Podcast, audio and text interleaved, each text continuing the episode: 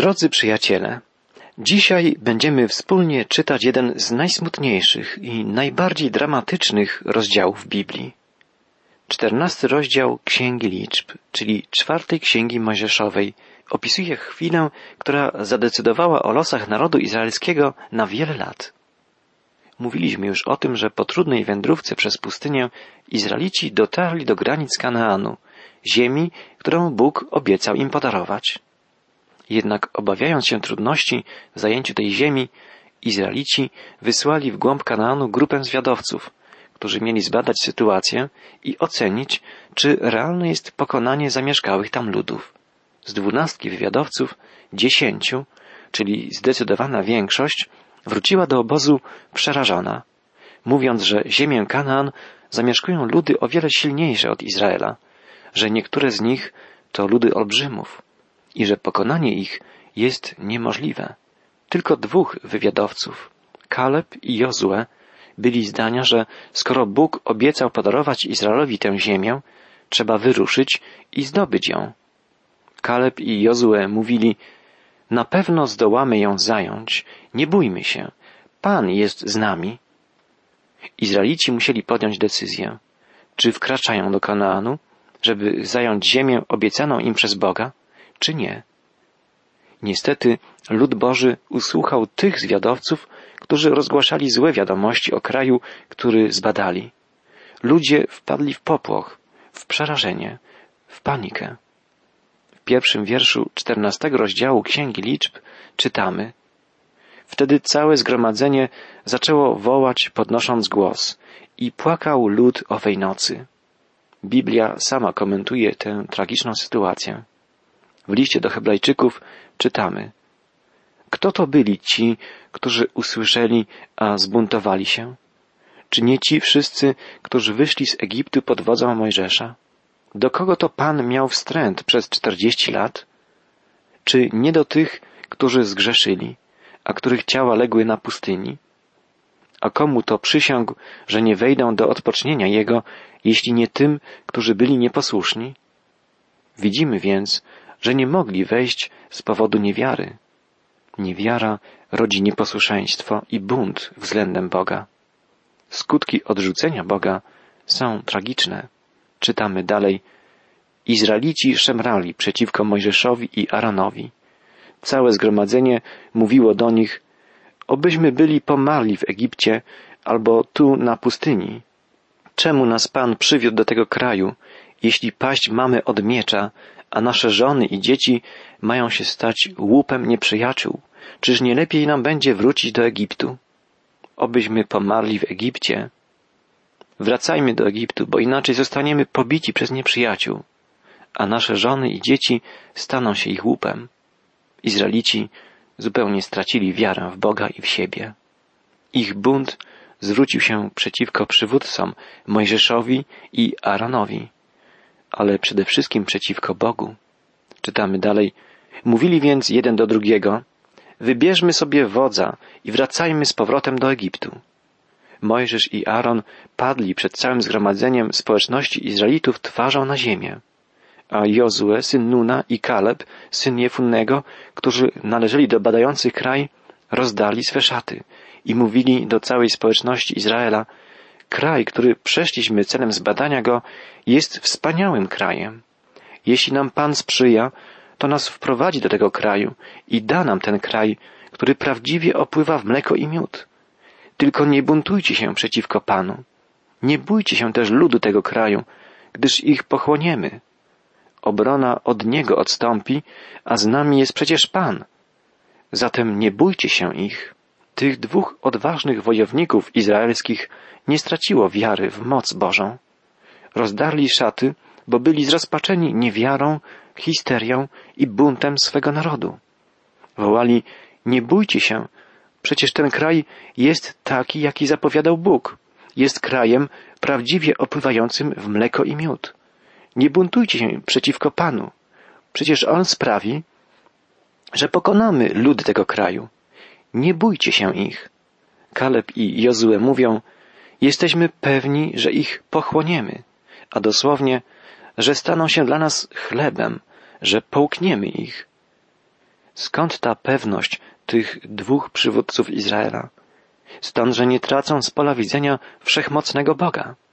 W ich obrazie rzeczywistości na centralnym miejscu znajduje się Bóg, którego buntujący się z powodu niewiary lud nie dostrzega. Jak wielka jest różnica pomiędzy wiarą i zaufaniem, a ślepą i głuchą niewiarą. Rozjuszony i rozhisteryzowany lud nie słuchał głosu Kaleba i Jozuego i nie zważał na Mojżesza i Arona, którzy padli twarzą na ziemię. Musiał przemówić sam Bóg. Czytamy w dziesiątym wierszu. Całe zgromadzenie mówiło, by ich ukamienować, to znaczy Mojżesza i Arona. Gdy wtem ukazała się chwała Pana wobec wszystkich Izraelitów nad namiotem spotkania. Zwróćmy uwagę, że gdy dochodzi do buntu przeciwko Bogu, Pan interweniuje i okazuje swoją moc i chwałę. I rzekł Pan do Mojżesza, dokądże jeszcze ten lud będzie mi uwłaczał? Dokądże wierzyć mi nie będzie mimo znaków, jakie pośród nich działałem? Zabiję ich zarazą i zupełnie wytracę, a Ciebie uczynię ojcem innego narodu, który będzie większy i silniejszy niż oni. Wstrząsające są te słowa Boga. Bóg rozgniewał się na lud izraelski, ciągle narzekający, ciągle buntujący się przeciwko niemu, mimo wszystkich znaków, które Pan uczynił, wyprowadzając ich z Egiptu i prowadząc przez pustynię. Bóg mówi, że jest gotów wytracić uwłaczający mu ciągle naród i że uczyni Mojżesza ojcem innego narodu, większego i silniejszego niż Izrael. Mojżesz rzekł jednak do Pana, czytamy dalej, Egipcjanie słyszeli, że Ty ten naród wyprowadziłeś swą mocą spośród nich i donieśli o tym mieszkańcom tego kraju. Słyszeli oni, że Ty, Panie, przebywasz pośród tego narodu i że bywasz widziany twarzą w twarz, że Twój obłok stoi nad nami, że Ty wśród dnia idziesz przed nami w słupie obłoku, a w nocy w słupie ognistym. Gdy więc ten naród wybijesz do ostatniego męża, narody, które o tym posłyszą, powiedzą o Tobie, Pan nie mógł sprawić, by ten naród wszedł do kraju, który mu poprzysiągł i dlatego ich wytracił na pustyni. Niech się okaże, Panie, cała Twoja moc, jak przyobiecałeś, mówiąc, Pan cierpliwy, bogaty w życzliwość, przebacza niegodziwość i grzech, lecz nie pozostawia go bez ukarania, tylko karze grzechy ojców na synach, do trzeciego, a nawet czwartego pokolenia. Odpuść więc winy tego ludu według wielkości Twego miłosierdzia, tak jak znosiłeś ten lud od Egiptu aż dotąd. Mojżesz wstawia się za Izraelem i błaga Boga, by nie wytracał swego ludu. Jakże dramatyczna to modlitwa Mojżesza. Bóg ze względu na wierność jednego człowieka lub kilku ufających mu ludzi, takich jak Mojżesz, Kaleb, Jozue, jest gotów przebaczyć całemu narodowi. Czytamy, i odpowiedział Pan, odpuszczam zgodnie z Twoim słowem. Bóg obiecuje Mojżeszowi, że ze względu na jego wierność, zgodnie z jego prośbą, odpuści grzech buntu całemu ludowi. Jak wiele może usilna modlitwa sprawiedliwego. Następne słowa Pana są słowami proroczymi. Lecz na moje życie napełni się chwałą Pana cała ziemia. Tak, Boża chwała wypełni kiedyś całą ziemię. Bóg ostatecznie wprowadzi dzieci Izraela do ziemi obiecanej po czterdziestu latach. Pan wypełnił także swój plan zbawienia, który jest darem łaski dla Ciebie i dla mnie. Wszyscy ludzie, którzy zaufają posłanemu przez Boga Ojca Chrystusowi, Zbawicielowi świata, wejdą do prawdziwej ziemi obiecanej, do Bożego Królestwa. Boża chwała wypełni kiedyś cały wszechświat. Bóg wyznaczył karę za bunt ludowi izraelskiemu. Od dwudziestego drugiego wiersza czternastego rozdziału Księgi Liczb czytamy Wszyscy, którzy widzieli moją chwałę i moje znaki, które działałem w Egipcie i na pustyni, a wystawiali mnie na próbę już dziesięciokrotnie i nie słuchali mego głosu, ci nie zobaczą kraju, który obiecałem pod przysięgą ich ojcom. Żaden z tych, którzy mną wzgardzili, nie zobaczy go. Tylko słudzę memu Kalebowi, który ożywiony innym duchem okazał mi pełne posłuszeństwo, dozwolę wejść do kraju, który już przewędrował, i potomstwu jego dam go w posiadanie. Całe pokolenie Izraelitów, które zbuntowało się przeciwko Panu, nie wejdzie do ziemi obiecanej. Jedynie Kaleb i Jozue wejdą tam wraz ze swoim potomstwem. Bóg mówi dalej, trupy wasze zalegną tę pustynię. Wy wszyscy, którzy zostaliście spisani w wieku od dwudziestu lat wzwyż, wy, którzyście przeciwko mnie szemrali, nie wejdziecie z pewnością do kraju, w którym uroczyście poprzysiągłem wam zamieszkanie. Z pewnością nie wejdziecie, z wyjątkiem Kaleba, syna Jefunnego i Jozuego, syna Nuna. Wasze małe dzieci, o których mówiliście, że będą wydane na łup, one wejdą i poznają kraj, którym wyście wzgardzili. Ich dzieci, o które tak się obawiali, nie wierząc, że Bóg troszczy się i o nie, i o nich, wejdą do ziemi obiecanej po czterdziestu latach. Jeśli zaś chodzi o was, czytamy dalej, to trupy wasze legną na tej pustyni, a synowie wasi będą się błąkali na pustyni przez czterdzieści lat, dźwigając ciężar waszej niewierności, póki trupy wasze nie zniszczają na pustyni. Poznaliście kraj w przeciągu czterdziestu dni. Każdy dzień teraz zamieni się w rok i przez czterdzieści lat pokutować będziecie za winy i poznacie, co to znaczy, gdy ja się oddalę. Ja, Pan, powiedziałem, zaprawdę w ten sposób postąpię z tą całą zgrają, która się zebrała przeciw mnie. Na tej pustyni zniszczę ją i tutaj pomrą. Bóg orzekł, że nieposłuszny lud będzie wędrował po pustyni przez czterdzieści lat. Każdy rok za jeden dzień spędzony w Kanaanie przez izraelskich zwiadowców. Ludzie ci, których Mojżesz posłał na zbadanie kraju i którzy po powrocie pobudzili zgromadzenie do szemrania, podając fałszywe wiadomości o kraju, ci ludzie, którzy złośliwie podali fałszywe dane o kraju, pomarli nagą śmiercią przed Panem. Z owych ludzi, którzy badali kraj, pozostali przy życiu tylko Jozue, syn Nuna i Kaleb, syn Jefunego. Ci ludzie, którzy jako przywódcy rodów izraelskich wskutek swej niewiary pobudzili cały lud do buntu, zostali przez Pana uśmierceni. Cały naród musi ponieść konsekwencje swego nieposłuszeństwa, ciągłego narzekania i odrzucania Pana. Mojżesz przekazał te słowa wszystkim Izraelitom, a lud bardzo się zasmucił. Przygnębiony lud dowiedział się, że czeka go długa tułaczka po pustyni. Ta perspektywa przeraziła ich równie mocno jak wcześniej perspektywa wejścia do Kanaanu. Następnego ranka, czytamy, powstali bardzo wcześnie, wstąpili na szczyt góry i rzekli: teraz jesteśmy gotowi wyruszyć do kraju, o którym mówił Pan, widzimy bowiem, żeśmy zawinili. Mojżesz im oświadczył, czemu przekraczacie rozkazy Pana? To się wam nie uda, nie idźcie, bowiem pośród was nie ma Pana. Rozgromią was nieprzyjaciele wasi, Amalekici bowiem i Kananejczycy wystąpią przeciw wam i polegniecie od miecza. Bowiem odkąd odwróciliście się, aby nie iść za Panem, Pan również nie jest z wami. Izraelici nie zaufali Bogu wtedy, gdy wzywał ich, by weszli do ziemi obiecanej, a teraz zadeklarowali, że są gotowi tam wkroczyć. Ale teraz nie jest to wiara, tylko arogancja. Znowu chcą postąpić tak, jak uważają sami za słuszne, nie tak, jak zapowiedział Bóg. Wiara nie ma nic wspólnego z tupeciarstwem, z zarozumialstwem, z pewnością siebie i z samowolą. Wiara to nie arogancja. Nie może być zwycięstwa, gdy nie słucha się Boga i nie postępuje się zgodnie z Jego wolą. W końcowych wierszach czternastego rozdziału Księgi Liczb czytamy: Oni mimo wszystko trwali uparcie przy swoim zamiarze, aby ruszyć ku szczytowi góry.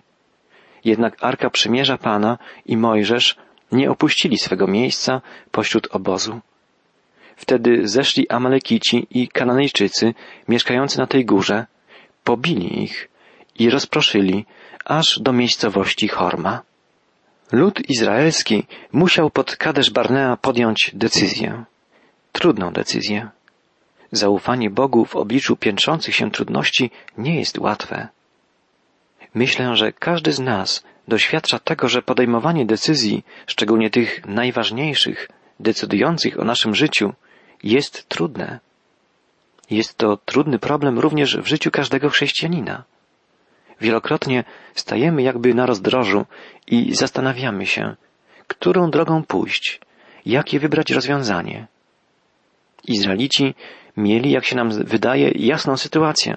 Mogli albo wkroczyć do Kanaanu, by, ufając Bogu, wypełnić Jego plan, zająć ziemię, którą Pan obiecał im dać w posiadanie, albo odwrócić się od Pana i od ziemi, którą im obiecał, i pogrążyć się w niewierze, ufając tylko swoim odczuciom, swojemu rozumowi, swojej ocenie sytuacji. Z naszej perspektywy, z tej odległości, łatwo nam powiedzieć, że Izraelici popełnili kardynalny błąd, podejmując decyzję, żeby nie wchodzić do Kanaanu. Ale w tej ziemi naprawdę żyły ludy silniejsze od nich, włącznie z olbrzymymi potomkami Anaka. Rzeczywiście były tam miasta otoczone warownymi murami, a więc ich obawy były czymś naturalnym, czymś zrozumiałym. Tylko wiara w Bożą obietnicę i w Bożą moc mogła przezwyciężyć ich lęk. Nasze chrześcijańskie życie nie jest życiem naturalnym. Jest życiem wiary. Jest życiem ponadnaturalnym. W tym sensie, że ciągle musimy poprzez wiarę wznosić się ponad swoje naturalne, normalne, ludzkie reakcje, ciągoty, pragnienia. Z natury jesteśmy egoistami i samolubami. Nowa natura, którą Bóg w nas kształtuje od momentu naszego nowozrodzenia, jest naturą Chrystusową. Jest to nowe stworzenie, nowa rzeczywistość. Wymaga trwania w Chrystusie, trwania w wierze, rozpoznawania i czynienia Bożej woli. Pewien człowiek pełnił bardzo odpowiedzialną i bardzo intratną funkcję w dużym przedsiębiorstwie. Ponieważ miał wysokie dochody, postanowił zbudować dom. Gdy skończył budowę i wyposażył budynek w meble, tak że już mógłby się do swojego nowego domu wprowadzić z całą rodziną, stracił posadę, a jego firma zbankrutowała. Rozżalony rozmawiał ze swoim duszpasterzem, pytając: dlaczego Bóg pozwolił mi wybudować ten dom, umeblować go i przygotować do zamieszkania, a teraz dopuścił do upadku mojej firmy, co oznacza, że będę musiał sprzedać ten dom i przenieść się stąd w inne strony i szukać pracy i nie będę mógł tutaj mieszkać. Duszpasterz, który opowiadał tę autentyczną historię, zapytał wtedy owego człowieka: pamiętam, że gdy miałeś rozpocząć budowę tego domu, mówiłeś mi, że nie jesteś pewien, czy jest to Bożą wolą, żebyś tu mieszkał, że miałeś przeczucie, że Bóg może mieć dla ciebie inne plany. Czy modliłeś się wtedy do Pana i czy upewniłeś się, że jest to zgodne z Jego wolą, byś budował tutaj dom i zamieszkał w nim z rodziną na całe lata? Wtedy mężczyzna ten zmieszał się i wyznał: właściwie wtedy sam doszedłem do przekonania, że dobrze będzie tu osiąść, nawet mimo tego, że moja żona była innego zdania. A o zdanie Boga już wtedy więcej nie pytałem. Po prostu myślałem, że Bóg i tak pobłogosławi moje plany. Drogi przyjacielu, nie jest to jeszcze całkowita tragedia, gdy bez pytania o zdanie Boga wybudujemy sobie dom. Dom można sprzedać i zamieszkać gdzieś indziej, ale tragedią jest, gdy próbujemy sami budować swoje życie. Życie mamy tylko jedno. Nie cofniemy czasu. Nie cofniemy żadnej decyzji, którą już podjęliśmy. Nasza wielka poetka Wisława Szymborska napisała: choćbyśmy uczniami byli najtępszymi w szkole świata, nie będziemy repetować żadnej zimy ani lata. Lud izraelski nie był posłuszny Bogu i podjął złą decyzję. To zaważyło tragicznie na całej historii Izraela.